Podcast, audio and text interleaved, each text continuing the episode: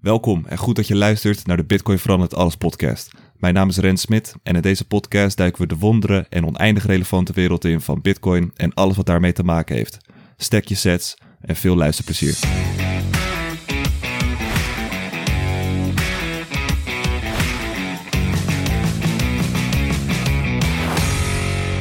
Yes, aflevering 1.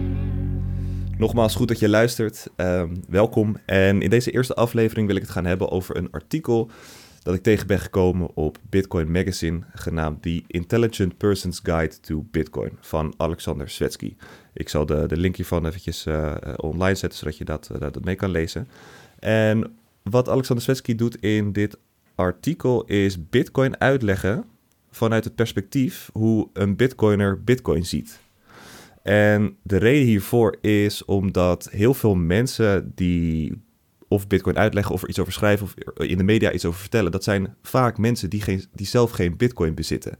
En omdat Bitcoin zo'n compleet andere vorm van geld is dan dat we gewend zijn, is het heel lastig om vanuit een economisch aspect of als, als uh, traditionele of conservatieve econoom Bitcoin goed te kunnen begrijpen. In ieder geval, dat vindt Alexander Svetsky en daar ben ik het zelf uh, grotendeels mee eens.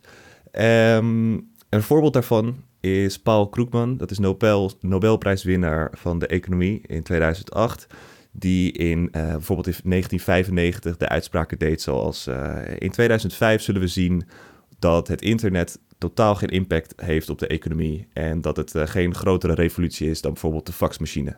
Nou, we weten allemaal hoe dat is afgelopen. Dit is overigens ook dezelfde econoom die Bitcoin al vanaf uh, het bestaan, al sinds het uh, 1 dollar waard is, of 10 dollar of 100 dollar, uh, al Bitcoin een scam noemt, een bubbel, iets, iets compleet irrelevants. Nou, we weten ook hoe dat ondertussen aan het aflopen is. Um, en vandaar wil ik dus Bitcoin uit gaan leggen op een manier waarop Bitcoiners Bitcoin zien. En ja, let goed op dat ik Bitcoin zeg en niet crypto. Want crypto lijkt veel meer op het financiële systeem dat we nu kennen. Uh, en Bitcoin is, is daadwerkelijk iets compleet nieuws. Bitcoin kun je ook niet vergelijken met crypto, alles behalve. En dan komen we bij de allereerste vraag, bij de allereerste aflevering. Op wat is Bitcoin? Er is geen één mogelijk antwoord. Er is ook niet één podcast waarbij je dan meteen Bitcoin gaat kunnen begrijpen. Maar wat we het wel over eens kunnen zijn, is dat Bitcoin een, een, een vorm van geld is, wat niet afhankelijk is van een centrale autoriteit. En wat ik daarmee bedoel is dat Bitcoin is onafhankelijk van een centrale autoriteit die bijvoorbeeld eh, de uitgifte van de munten regelt of het bijhouden van het grootboek of transacties uh, regelt. Bitcoin staat compleet op zichzelf. Er is geen centraal punt in Bitcoin. Bitcoin is een vorm van geld dat geworteld is in de wetten van de thermodynamica, hoe Alexander Svetsky dat mooi schrijft. En ik kom hier later op terug, uh, want dit is, dit hier, hier, kan je eigenlijk nog wel een, een, extra podcast over wijden waarom dat zo is en hoe dat precies werkt.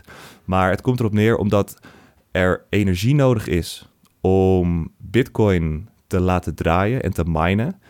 Uh, zorgt ervoor dat het energie omzet in een absoluut schaars goed.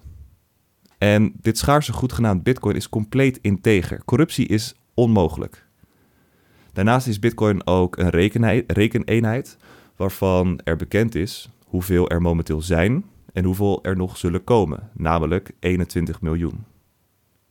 Bitcoin draait op een onveranderbaar netwerk, wat wordt gecontroleerd door duizenden verschillende computers. Computers die elke 10 minuten de waarheid van het grootboek en de geschiedenis van Bitcoin controleren. Je kan, je kan Bitcoin zien als een soort van spel uh, waarbij iedereen elkaar controleert, maar zonder dat er één huidige bestuurder is of één punt van controle. Iedereen die deelneemt aan het spel, die controleert elkaar en daardoor is het een spel van vertrouwen waarbij niemand elkaar hoeft te vertrouwen. Um, iedereen kan vrijwillig deelnemen aan, aan, aan Bitcoin, aan, dit, aan het Bitcoin-netwerk. En deze vorm van geld kan je dus niet alleen op het individu, maar ook uh, voor bedrijven of, of voor landen, dat zie je nu in El Salvador, kan je dus gebruiken. En het mooie van Bitcoin is, is dat het alle attributen van de kenmerken van geld compleet perfectioneert. En een aantal dingen daarvan zijn: het is deelbaar, het is transporteerbaar, het is herkenbaar, het is verhandelbaar, uh, het is deelbaar en het is schaars op een ongekend niveau.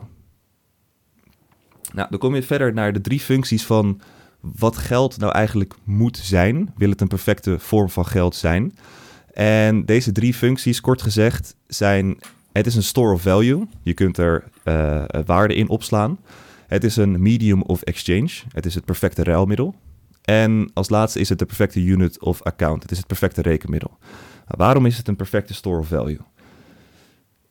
Omdat Bitcoin schaars is. Er, zullen, zijn maar 21 miljoen Bitcoins die er ooit gecreëerd zullen worden. En kun je in verhouding met het totaal jouw eigen Bitcoins vergelijken. Dus als ik een bitcoin bezit, dan weet ik zeker dat dat één bitcoin is van de 21 miljoen. Daardoor heb je een soort reflectiepunt met daadwerkelijk hoeveel waarde er is en hoeveel waarde jij daarvan bezit. Omdat je er zeker van kan zijn dat er niet meer van wordt bijgemaakt of bij kan worden uh, nagemaakt of uh, um, dat er een corrupte vorm van bitcoin komt. Dat is allemaal onmogelijk. En wat het dan precies zo'n daadwerkelijk goede store value maakt, is onder andere de manier waarop die 21 miljoen bitcoins verdeeld worden. Uh, dat gaat via een, een deflationair schema waarbij de eerste vier jaar uh, er 50 bitcoins per 10 minuten vrijkwamen, daarna 25, uh, vier jaar daarna 12,5 en ik geloof dat het nu ondertussen op de 6, 1 vierde zitten. En de laatste bitcoin die wordt gemined in 2140. En ik geloof dat over de laatste bitcoin gaat bijna 50 jaar over worden gedaan. En omdat Bitcoin dus naarmate de tijd nadert steeds schaarser wordt, is het een perfecte store of value. Het wordt dus naarmate de tijd uh, steeds moeilijker om één Bitcoin te creëren. Dan komen we bij punt 2. Het is de perfecte medium of exchange. En de reden waarom het het perfecte ruilmiddel is, is omdat je, je kunt er zoveel van versturen, zoveel je wilt, naar wie je wilt, wanneer je dat wilt. En in tegenstelling tot ons huidige geld, waarbij een transactie via uh, meerdere banken gaat of via meerdere bedrijven, is er bij Bitcoin geen enkele partij die je hoeft te vertrouwen. En is er dus ook geen enkele partij die jouw transactie kan tegenhouden, kan stoppen.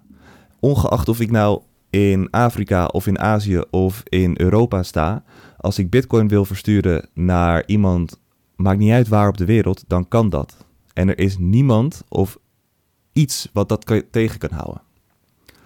Dan komen we bij het laatste punt. Als laatst is uh, Bitcoin de perfecte unit of account. Um, unit of account kan je eigenlijk vertalen als een, rekenmiddel. Een, een, manier om jouw financiële status uh, goed uit te drukken. En de reden waarom dit zo is, is omdat het oneindig deelbaar is. 1 bitcoin kun je op dit moment opdelen in 100 miljoen satoshis. En hierdoor kun je dus nou ja, voor nu alle goederen en diensten erin meten. Omdat 1 satoshi nog maar uh, een kwart cent is of zoiets. Um, en naarmate dat de koopkracht van bitcoin stijgt, kan men gewoon een bitcoin verder delen tot in eenheden om, om kleinere bedragen uit te drukken. Um, die perfecte unit of account kun je dus een beetje combineren met die store of value. Omdat je dus weet dat jouw bitcoin een bitcoin is van de 21 miljoen. Hoe Alexander Svetsky in dit artikel uh, geld ziet, is als een technologie. Een technologie om informatie over waarde te verplaatsen.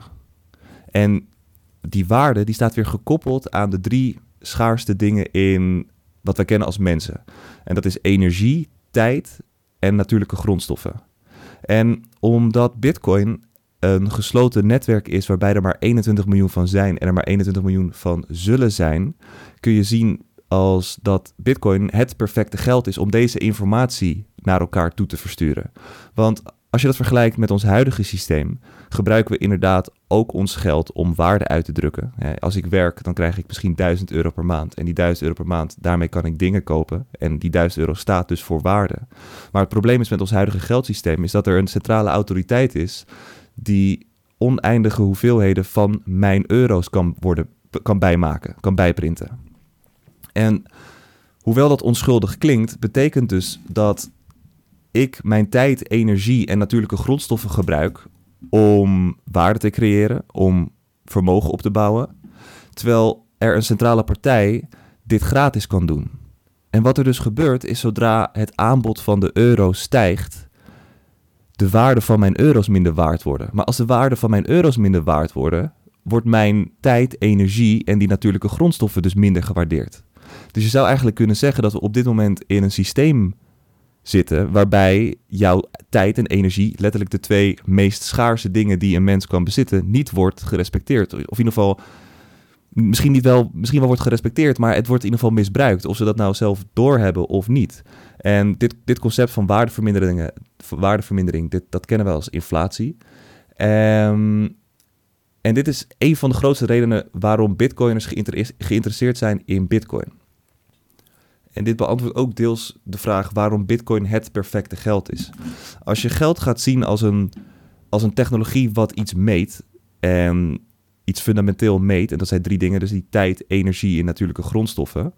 Uh, dit zijn immers drie vaste dingen die niet zomaar kan worden bijgemaakt. Je kan je de klok niet terugdraaien. Je kan je energie wat je gebruikt kan je in combinatie met je tijd dus niet twee keer gebruiken. Um, en hetzelfde geldt over natuurlijke grondstoffen. Je kan niet goud bijmaken of uh, zilver of platina of whatever. Als die drie schaarse dingen samen worden gevoegd door iemand um, en dat die iemand die voegt of die produceert dus een, goed of een dienst. En dit kost dus tijd en energie en uh, die, die, die zet het op de markt, die zet het te koop, dan bepaalt de markt uh, de subjectieve waarde van dit product of goed. En als je bijvoorbeeld je tijd en energie heel effectief en heel efficiënt hebt besteed, uh, dan heb je bijvoorbeeld een, een heel goed product of een product waarmee je veel winst kan maken. Um, en die winst die wordt dus uitgedrukt in, in geld. En geld is eigenlijk alleen maar het middel om jouw tijd en energie en natuurlijke grondstoffen uit te drukken. Als je in een economie dus hardwerkende mensen hebt die dingen produceren of diensten uh, verlenen en daarmee waarde creëren en daarmee uh, vermogen opbouwen, dan zou je zeggen, nou dat is helemaal top, dat, dat, gaat, dat gaat goed. Weet je, dat, is, dat is het fundament van de samenleving. Maar wanneer er een centrale partij jouw geld kan bijdrukken, houdt dat dus in dat het geld wat jouw waarde, energie en tijd moet representeren, vervalst wordt. Een bepaalde hoeveelheid geld hoort een bepaalde hoeveelheid tijd, energie en natuurlijke grondstoffen te representeren. Maar dat kan alleen als het aanbod van dat geld een vaste hoeveelheid is. Of als die vaste hoeveelheid in ieder geval niet zo hard stijgt als dat de productie stijgt. De reden hiervoor is omdat het, met het creëren van geld creëer je niet meer tijd, energie of grondstoffen dat hadden we het net over gehad. Die dingen kun je niet bijmaken. Dus het huidige probleem met ons huidige systeem is omdat de werkende mensen het slachtoffer zijn van een beleid van centrale banken en overheden die geld bijdrukken en daardoor ons tijd en energie minder gaan respecteren en daardoor minder waard worden. Dus als er meer geld wordt gecreëerd dan dat de productie stijgt, is er meer geld dat dezelfde hoeveelheid goederen en diensten kunnen kopen. Daardoor wordt jouw euro minder waard, daalt jouw koopkracht van iedereen's geld. Gratis geld bestaat daarom ook niet. En kun je daardoor inflatie zien en het, het, het creëren van geld kun je dus soort van zien als een geheime belasting die we betalen, maar waar we het zelf niet eens door van hebben. Werkende en, en, en sparende mensen zijn hiervan het grootste slachtoffer, dus, dus vaak de middenklasse. En dit komt omdat deze mensen juist heel veel uh, spaargeld hebben in, in euro's. Mensen die wat meer bedeeld zijn en mensen die veel geld in bezitting hebben, zoals vastgoed of goud of zilver of aandelen of nou ja, nu bitcoin, die profiteren dus van dit geld bij printerij. Waarom? Omdat er steeds meer euro's beschikbaar komen om die schaarse goederen te kopen. En die schaarse goederen kunnen niet zomaar worden bijgemaakt, maar die euro wel. Dus de reden waarom bitcoiners zo fanatiek zijn over bitcoin is omdat ons hele huidige systeem op, en, en op springen staat en gewoon ethisch niet klopt. Omdat er zulke grote vermogensongelijkheden uh, ontstaan door eh, de geldprinterij. De bezittingen van mensen die bezittingen hebben worden namelijk meer waard. En mensen die daadwerkelijk netjes sparen en werken, hun euro wordt minder waard. Dus er is ook een hele illusie over rijkdom. Ik bedoel, het huis wat je bezit is niet meer waard geworden omdat je huis meer waard is. Nee, je huis is minder, meer waard omdat de euro minder waard is geworden. Je hebt namelijk geen tijd, energie of natuurlijke grondstoffen gebruikt om je huis te verbeteren. Stel nou je hebt je huis verbouwd of een zwembad in de tuin gezet. Dan kun je zeggen dat je waarde hebt gecreëerd en daardoor je huis meer waard is geworden. Dus hetzelfde geldt ook voor aandelen. Je kan een aandeel bezitten van een bedrijf die een goed product op de markt heeft gezet en daardoor uh, waarde heeft gecreëerd en daardoor is jouw aandeel meer waard, dan kun je zeggen dat je een toenemende rijkdom hebt. Maar als jouw aandeel meer waard is geworden omdat er gewoon zoveel geld wordt bijgedrukt, dat beleggers maar met god niet weten wat ze met het geld moeten doen en daardoor maar gewoon aandelen kopen, dan heb je gewoon, dan, dan creëer je geen waarde en, en heb je een toenemende rijkdom wat eigenlijk een illusie is. Bitcoiners zijn zo fanatiek op Bitcoin omdat sparen gewoon zo'n belangrijk fundament is voor de beschaving en voor de samenleving. Omdat het ervoor zorgt dat mensen de toekomst meer gaan waarderen. En hoe je dit kunt zien is uh, de high time preference en de low time preference van cijferdien van, van de Bitcoin standard. Waarbij we, doordat ons geld heel snel minder waard wordt, bijna 10% per jaar. De, de, de, de ECB en, en al die gekkigheid die zegt uh, eh, 2%, maar daadwerkelijke, is, de daadwerkelijke inflatie is veel hoger dan dat. Um, hierdoor kun je beter nu je geld uitgeven dan dat je kunt sparen. En daardoor ga je de toekomst steeds minder waarderen, omdat je beter nu. Je kan, we leven nu in een consumeringsmaatschappij waarbij je beter nu je geld uit kunt geven dan kunt sparen. Met Bitcoin is het juist andersom. Doordat Bitcoin een, een deflationaire munt is, wordt het in de toekomst steeds meer waard, of in ieder geval steeds meer schaarser, steeds schaarser, waardoor je de toekomst juist steeds meer gaat waarderen. Dus het geld wat je nu uitgeeft, kun je beter volgend jaar uitgeven. Of over vier jaar, of over vijf jaar. Sparen, wat überhaupt het fundament is waar een beschaving is op gebouwd. Ik bedoel, het is de reden waarom we van de jagers naar verzamelaars naar daar waar we nu zijn gekomen. Um, doordat met Bitcoin het perfecte spaarmiddel is, kun je Bitcoin het perfecte geld zien. En omdat Bitcoin dus ook daadwerkelijk uh, steeds populairder wordt, kan het ook daadwerkelijk een, een, een, monetaire revolutie worden. Of in ieder geval, hoe bitcoiners het zien, dat is het al. Omdat bitcoin dus de enige manier is voor mensen nu om, is, is om te sparen in een vorm van geld wat niet in de handen is van de staat. Je kunt het dus, net zoals in de 16e eeuw, de scheiding tussen de staat en de kerk, heb je nu de revolutie van de scheiding tussen de staat en het geld. En dit, dit heeft zulke grote gevolgen voor sowieso de rol van centrale banken, maar ook de rol van normale banken en ook de rol van overheden, de rol van belastingen, de, rol van ehm, hoeveel wij gaan sparen, wat, wat dat allemaal teweeg gaat brengen. En met name dat is, zijn redenen waarom bitcoiners zo enthousiast zijn over bitcoin en niet over andere coins of over andere investeringen is, omdat bitcoin of dat geld is het grootste is de grootste markt die er is, omdat het alles representeert. En we zitten dus in een systeem waarbij er ongelimiteerde hoeveelheden geld kan worden bijgedrukt, maar een bepaalde hoeveelheid bitcoins kan worden gekocht. Bitcoiners zien dus bitcoin als een soort van reddingsboot van een zinkend schip. Het, is, het is de migratie van waarde naar een betere vorm van geld. En deze migratie van een betere vorm naar geld zal niet zonder slag of stoot gaan. Maar als je geld ziet vanuit een technologieperspectief, hè, waar we het net over hadden, gewoon het feit dat geld uh, waarde representeert. Als je kijkt naar de geschiedenis van geld, zie je dat er over de jaren heen mensen heel veel soorten, verschillende soorten geld hebben gebruikt. Zoals schelpen of, of stenen en zout. En de reden waarom ze steeds zijn geswitcht van geld, is omdat mensen steeds op zoek zijn naar het meer schaarsere goed. En om, terwijl het 5000 jaar uh, heeft geduurd voor de mensheid om goud te vinden en, daarmee uh, het meest schaarse uh, edelmetaal dat er is en daardoor was goud voor heel lang het meest gebruikte vorm van geld, daarna zilver en daarna brons. Um, als je dat kijkt vanuit een evolutionair pers perspectief, is Bitcoin gewoon een logische opvolger, omdat het nog schaarser is dan goud. En daar waar, waar goud verschrikkelijk veel geld kost om te verplaatsen en om te beveiligen en, eh, en gewoon überhaupt om te hebben, is Bitcoin niet te hacken. Het, het kan niet geconfiskeerd worden. Het is schaarser dan goud. Je weet precies hoeveel je er hebt. je kan het binnen 10 minuten, ongeacht wie je bent, wat je doet, over de hele wereld versturen.